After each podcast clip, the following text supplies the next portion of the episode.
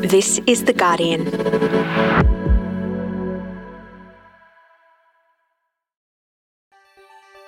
Hey, Laura Murphy Oates here, coming to you from Gadigal Land, and this is the Full Story Summer Series. I'm joined by a host and audio producer of Full Story, Jane Lee. Hello, Jane. Happy New Year. Happy New Year. Did you make any New Year's resolutions this year? My resolutions are always very non binding. I don't think I've ever actually followed through with one. But the main one was that I saw people posting, you know, the amount of books that they read last year, which seemed insane. Hmm. Some people were posting like 50 something books, which is um, mind blowing. But I do want to read more books, and I did finish a book this morning. So it's Ah, going well. Already. Well done. Not even a, like a week in, and you're already Exactly. kicking goals. What about you? Did you make any? I mean, my New Year's resolution is almost always the same every year, and I fail almost every year. And that's just to sort of be a bit more creative and do more creative things outside of work, whether that's creative writing or drawing or just, you know, exercising my brain in a different way. Um, But I always find it really hard to stay motivated. I mean, it just, it used to come really easily to me as a kid. Like I used to write a lot of poems and short stories. Um, but I, I don't know about you, but for me, it feels like the older you get, the more commitments you have. And it's just harder to prioritize that time to just play around with stuff outside of work. Mm, it's called capitalism, basically. Thanks, Laura. There's no fix for it, No. unfortunately. Well, yeah, I mean, I thought so too, but I, I read this article by one of our colleagues, Josh Nicholas. He's a data journalist here at Guardian Australia, and he uses big data sets to find really interesting stories. Um, and he actually wrote about something outside of work. He wrote about how he's been teaching himself how to draw. Um, and I was really inspired by what he said. And so I thought I'd hit him up for some advice on how I can get my new year started a bit better. Great. I'm keen to hear about it. Take it away. Up next, I talk to Josh about creativity and the lessons he's learned through drawing.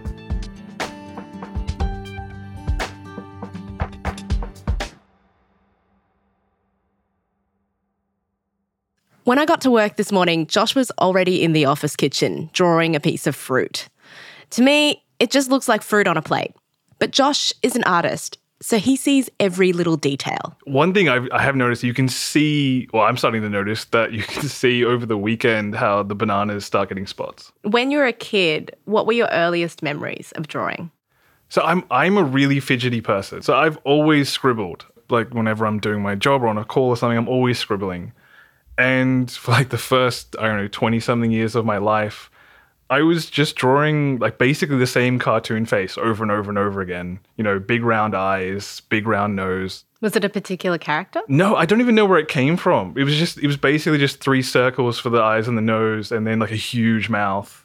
Did not look like anyone. When I wanted it to make it look like someone, you know, I'd add like hair or a hat or something. Why do you think you liked drawing back then? I I always liked art. I think I grew up around art because my family loved going to museums and my grandma, my grandparents knew some artists in Sri Lanka. So I was surrounded with it, a lot of people talking about it. I think I was implicitly told that art is important, that art is something to invest in, yes, but also I don't know, something to cherish and something to discuss. Um, it wasn't just about beauty, it was something a bit more. But I was not very good because I was just drawing the same thing. Josh grew up spending his summer holidays with his grandparents in Sri Lanka, and it was during one of these trips that he met a famous visual artist, Yeah, so weirdly, my, my German grandma was friends with Senaka. Senaka, as in Senaka Senanayake, a famous Sri Lankan painter whose work has featured in international exhibitions all over the world, in places like New York, Tokyo, and Berlin. When I was a kid, there was a gigantic Senaka painting in our living room. He's Yeah. really famous for his animals and flowers, and they're very vibrant primary colors. They're reds and blues and greens. It's not like a landscape. They're they're hitting you in the face. And so I definitely knew who he was. I definitely knew that like, you know, this is the biggest thing in our house. and it was by this dude. So I, I I don't think I quite knew the scale of how like famous and revered he is, but I knew he wasn't normal. Senaka told the Lasia Art Gallery in an interview that his paintings are often inspired by the natural world. as time went on, I got very, very influenced by the environmental crisis in the world. A lot of these actually are his garden. And so I've, i remember his garden as well. He he looks at the flowers and the birds that come and visit in his garden. So when Josh was a teenager and his grandma brought him to visit Senaka in his home, it made a big impression on him. His house was plastered with his drawings and paintings and stuff. And they went back to when he was a kid. And there there are pictures of him like visiting the White House when he was I don't know eight or nine years old. Like he was a child prodigy of that degree. Wow. And I think I always assumed like all artists were like that. Child prodigies. Yeah, like they were just born magic, and you know Pablo Picasso or whoever were just always like that. And so even though I had this idea that you know I can draw these faces, I wasn't Senaka. Yeah. I think for a long time that was in my head that some people are just good at things Mm. and almost chosen people. And the artists were like the chosen people for expressing the world or expressing their ideas in other ways like that. And especially the technical ability to do that wasn't necessarily something everyone could achieve. And I think that that's that's an idea that society shapes in a lot of us. Sure. And that's definitely one I had. What did you think you were chosen for then? Basketball, I don't know. I'm pretty tall. So you were like, I, I'm going to grow up and be a basketball player? I was I was never that good, but you know, there we all have abilities, and one of my abilities is being tall. Apparently, Josh continued to doodle, but it wasn't until he became an adult that he decided to take drawing more seriously. five years ago, I was on a backpacking trip, a very long backpacking trip in Europe, and I can't remember where I bought them, but I bought crayons in a store, and and at that time I was keeping a journal anyway, and I would sort of write down, you know, I, I really love architecture, so I, would write down a lot of my observations about what I was seeing when I was, you know, going through Scotland. And I started drawing some of the stuff that I was seeing. So I was spending quite a lot of time in pubs and cafes.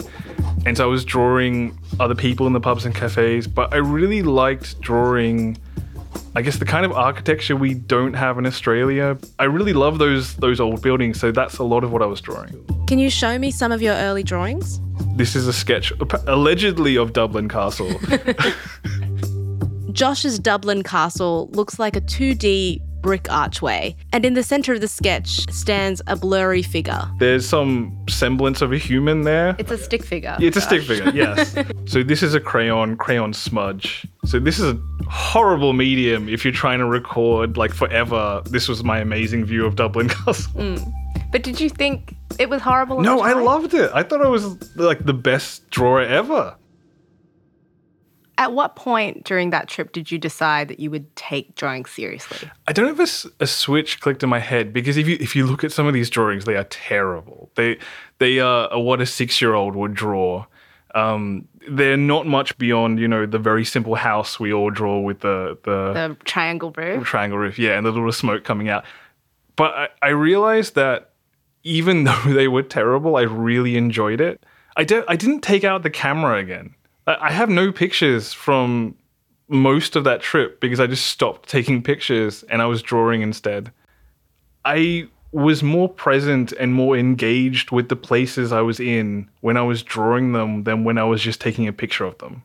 Because I was I was forced to pay more attention to things I would have just glanced over. How, you know, a building relates to the building next to it or you know, how many people tall is the building? These aren't things you necessarily notice when you're just taking a picture. Yeah, so my memory of it is much sharper than a lot of the rest of my trip. And I just kept doing it, kept doing it. And I basically haven't stopped since then. And so, what do you think you get out of drawing as an activity? Like, what does it give you in your day to day life? So, like a lot of people, so much of my life is digital. And one of the things I really love about it is it is profoundly not that. Now I mostly use pen and watercolor. They are very analog. And it is very nice to not be staring at a screen. I'm, I'm an impatient person and I jump into stuff too quickly. if I had to self analyze, And drawing doesn't allow for that. You have to sit there and actually look at what you're trying to do and slow down. It's just a constant battle to slow down. So you started drawing regularly without any real guidance from anyone else. How did you go on to teach yourself how to draw?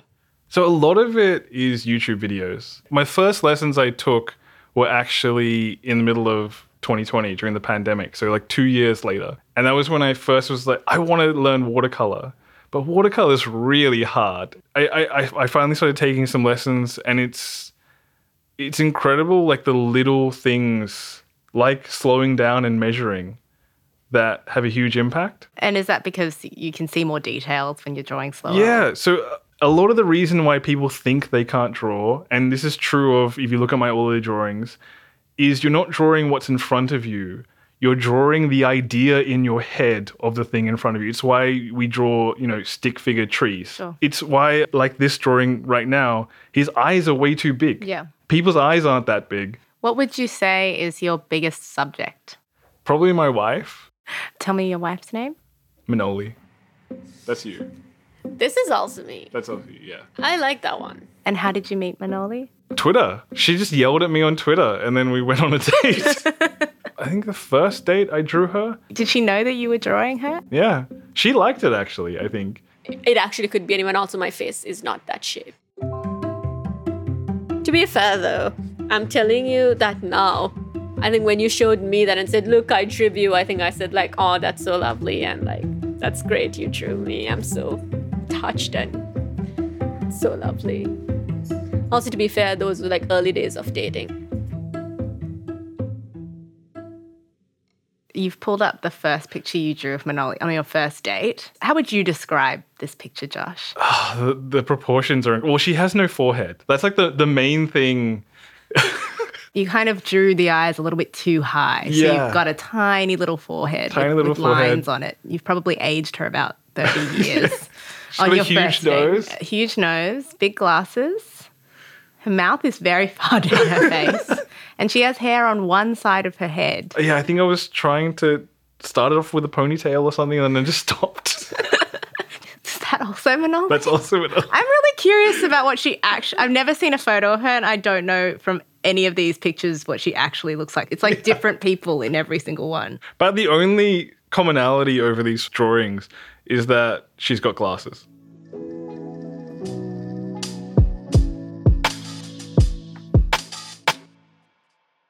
Josh and Manoli were forced to do long distance in the early years of the pandemic when Josh was stuck in Australia and Manoli was stuck in the UK. During this time, he asked her to send him lots of photos of herself so that he could use them to practice drawing her. I, I think because I was drawing her over that length of time, the drawings of Manoli are the ones where you can see the improvement I made. Sure. Because the later ones don't look nearly as alien. Well, okay, of the drawings themselves, I could absolutely see the improvement, and that was great. The actual process, though, I feel like people need to understand how much trouble you give people that you draw because it's a send me a picture. You haven't sent me a picture in like three days because I don't have anything new to draw. And then I reluctantly take a selfie and I send it to you. Then it's this picture's bad. You have your hand in here. I can't draw hands. Send me a new picture that doesn't have hands. Like, so it's great that you draw me. I love it. But also, no one sees my pain. You have improved a lot in your drawing, right? Like we're looking now at a still life of a vase of flowers. Yeah. It's beautiful. It's watercolor, I think. Yeah, it's it's watercolor. It's there's so much detail in the shading and the flowers, and it's nothing like the early sort of crude crayon drawings that you were doing. Ago. No, and actually, th- this this painting is illustrative because this was like the seventh try, and I posted the seventh try. But that, that's also another problem with a lot of the way we consume stuff now. You see all the people who are great at stuff, but you don't see the seven tries they where they screwed it up.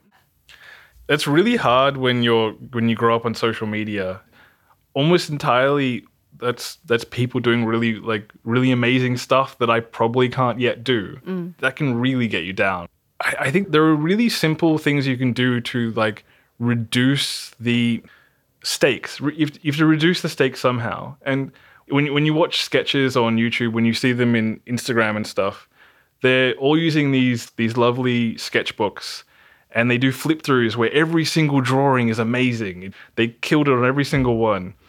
And I, I have like four journals at home. I've not painted in any of them because every time when I start, I'm like, oh, what if this was really, really bad? And then, like, every time I flip through my, my journal, I start off with a horrible painting to begin with. And I realized that the easiest way to get over this is just using a pad where I tear off every page after I finish. And then have them in a pile. And then I have them in a pile. I have a I have a huge stack of drawings because I draw two three times a day now, and loads of them are horrible. Loads of them are good. They all just get whacked on the pile unless I put them up on my wall.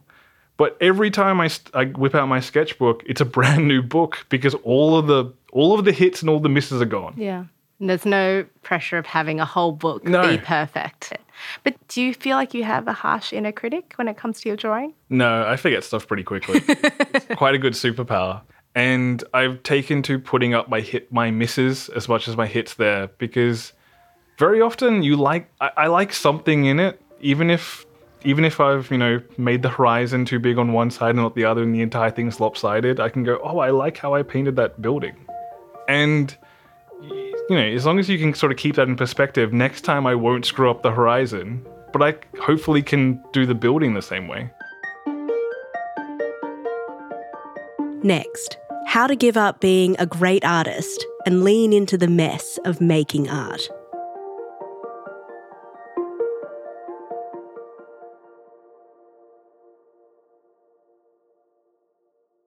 Hey, Laura Murphy Oates here with a quick note about The Guardian.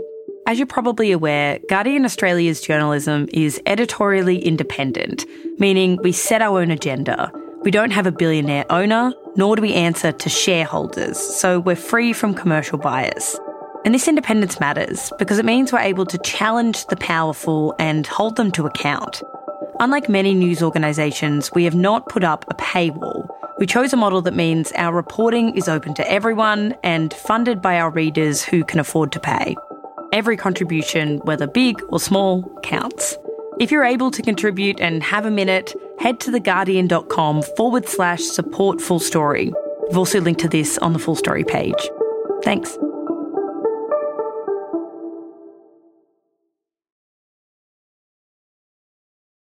Recently, you and Manoli moved to Melbourne. How has drawing helped you explore your new neighbourhood? So recently, we've spent quite a bit of time, you know, in Victoria markets or around the Yarra. This is a photo that I really like that I took on the train on the way.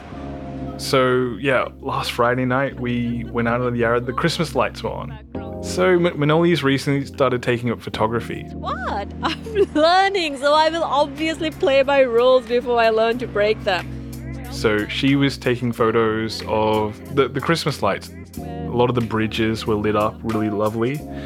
So that that's a lot of how we've been exploring the city is just going out with a camera, going out with a pen and trying to figure out how it all relates to each other.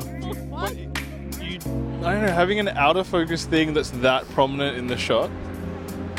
Hey, that's gonna be my like. I like it. That's my style. That's how I'm gonna define all of these things. Now you draw while I go and try to figure out if I Alright, can. I'm, I'm gonna paint the bread. with it. Yeah, paint it. Love you. Love you, mate.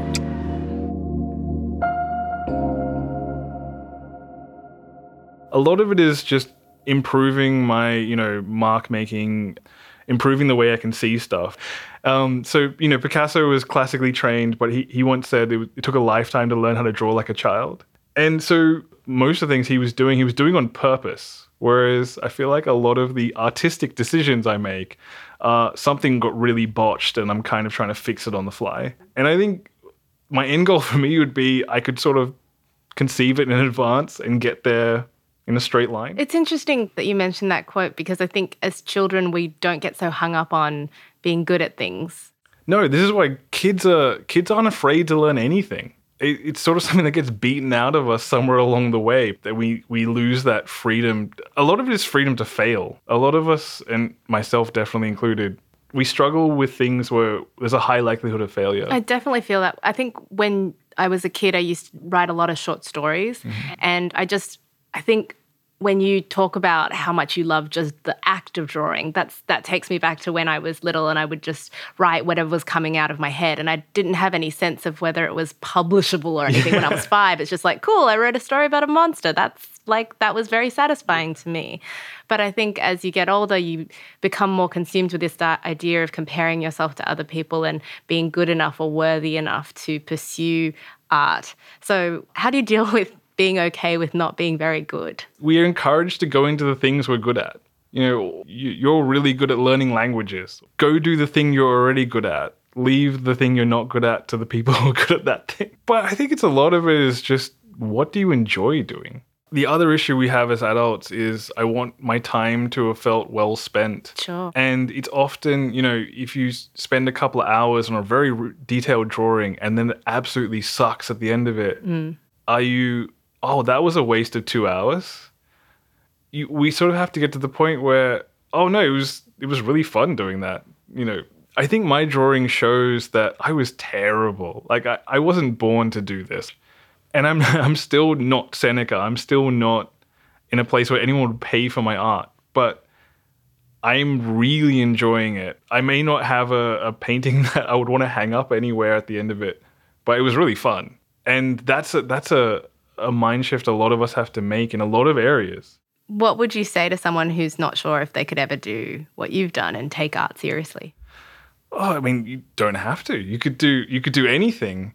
But if if you wanted to draw, I think I think a lot of it is just keeping in perspective that you don't need to sell this, right? You you don't need to make this for anyone but yourself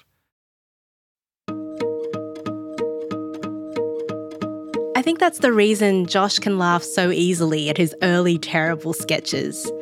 When he looks at them, he doesn't see how bad he used to be at drawing.